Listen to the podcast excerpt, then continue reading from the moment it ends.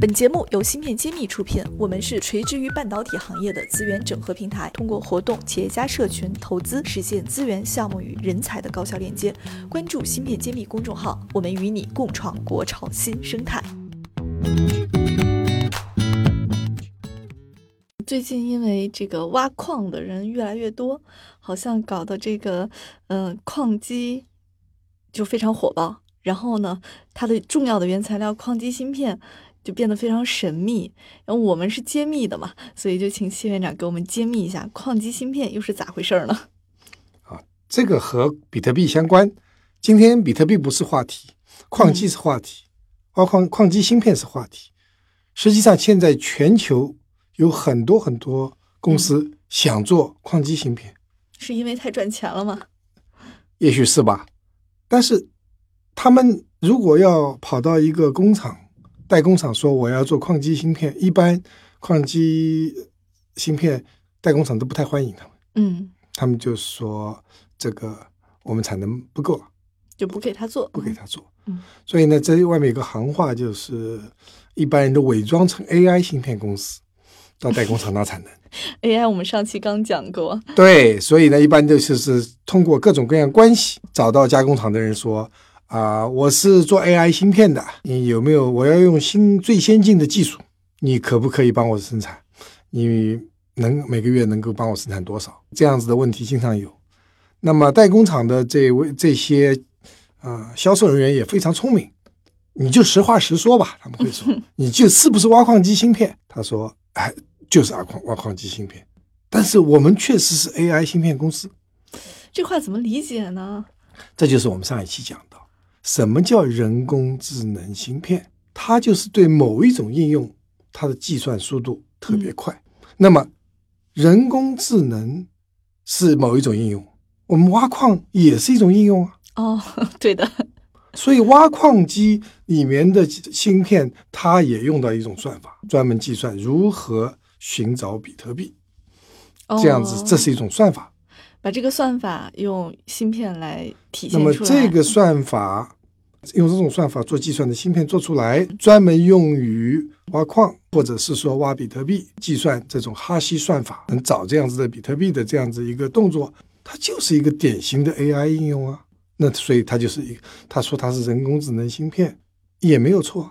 所以严格上说，他们也没有骗人，只是因为比特币的名声。挖比特币的挖矿机的名声太臭，所以呢，被大家所不齿。实际上呢，他们确实是一种特殊应用的高速芯片。对，讲 AI 没毛病。对，所以我说，然后他们也在转型，除了做挖矿机芯片以外，确实他们也在考虑其他的 AI 应用场景。那么这样子来说，都能自圆其说，也不算是说谎吧。那矿机芯片哪一家公司做的比较好呢？如果说随便有一个这个想去挖矿的人，他就可以能代工生产出来吗？听起来好像还挺容易的。很其实很难，并不是容易。嗯，那比较有名的当然大家都知道比特大陆，但除了比特大陆，也有很多很多呃公司都在做挖矿机的芯片。那么今天因为它要非常快的速度去去挖矿，所以呢。它就要用最先进的技术，什么方面最先进的技术？就是制造芯片的技技，我们所说的纳米技术。哦，啊，现在在市面上生产的一般是十四纳米，是最先进的批量生产，十纳米也有，那甚至七纳米都要，将来要有。对于挖矿机来芯片来说，越快越好。嗯，所以说他就会问代工厂有没有七纳米的，有我就用。人家一般说七纳米还没有成熟，成熟的是十四纳米，那么十纳米呢快要成熟。他说我不管，你有啥我都用，越快越好。七纳米用 你不给我用，我我现在就今天就可以用七纳米。如果今天没有十纳米我也用，那实在不行那十四纳米我也凑合，就用非常非常高端的。这问题是在，他如果给用到一个公司代工厂，他在用这个最先进的产制。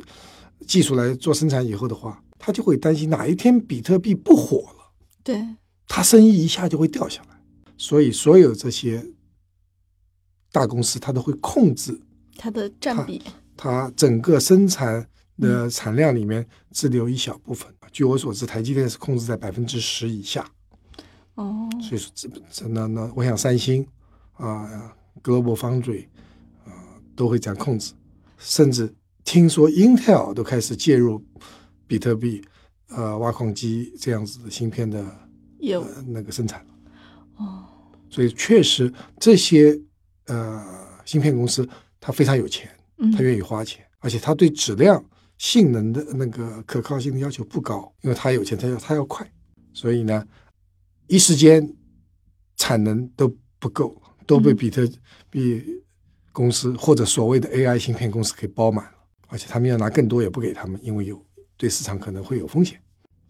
那在国内有没有这样的这个可以给矿机代工的工厂了呢？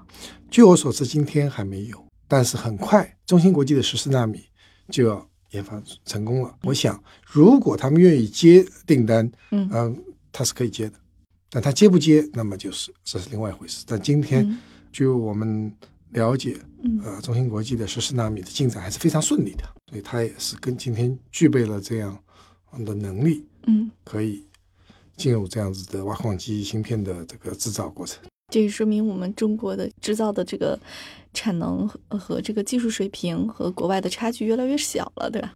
我不能说越来越小，起码他们在努力赶超 啊、这个我的感觉是等距离赶超，也就是说差距还在，因为进步中国以中芯国际为代表的技那个芯片代工公司的技术在进飞快的进进步嗯。啊，原来是原来现在的生产线是二十八纳米的，那十三十四纳米的快速的嗯。进入研发后期要进入生产，但是竞争对手 Intel、三星、台积电并没有等在那里等着，所以他们也飞快的进入十纳米、七纳米，嗯，所以这个之间的距离，我觉得是一个等等距离的这样范畴。如果说我们不进步了，可能距离更大；但是如果说我们努力，那么这个距离是可以保持或者是减少。这是现在我能够看到的一个状况。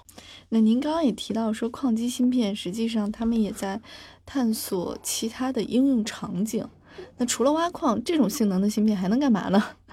这种芯片只能挖矿了，嗯但是它设有了这样一个设计的能力，它可以设计用于其他场景的 AI 芯片，那么它也就可以转型到其他应用方面去，所以这是可能的。但本身它这个现有的挖矿机芯片，它的用途很清楚，就是挖比特币。以挖矿而生。对它的唯一的功能，或者说它的它所对应的算法，嗯，就是找比特币的算法。我记得有一期有一个节目说，他们把这个矿机拆开，发现里边很多都是这个功率器件哈。这个其实挺想让谢院长给我们展开一下，为什么它的构成是呃这些功率器件，那它又怎么能让这个矿在这种计算下能挖得出来？这听起来其实是对我们这些文科生啊就不太好理解。实际上，所有的系统都嗯需要各种各样的零部件。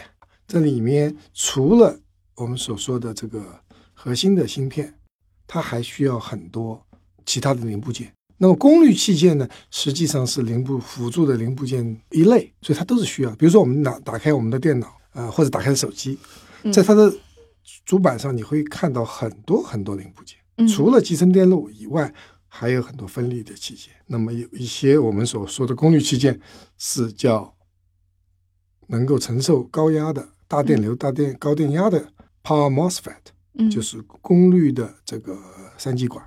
那么这些呢都是有需求，无论你嗯在这个电脑上，或者是那个呃手提电脑或者手机上，都会有各种各样的元器件，所以这是不奇怪的。只是说，因为挖矿机它用非常耗电，它有大量的计算，所以它会发热，它会产生很多很多的热效应。这里面如何防止嗯这个它过早的损坏，它在系统的设计方面是需要用到很多不同的零部件的。这个芯片只是它核心的一个部件一个部件，哦。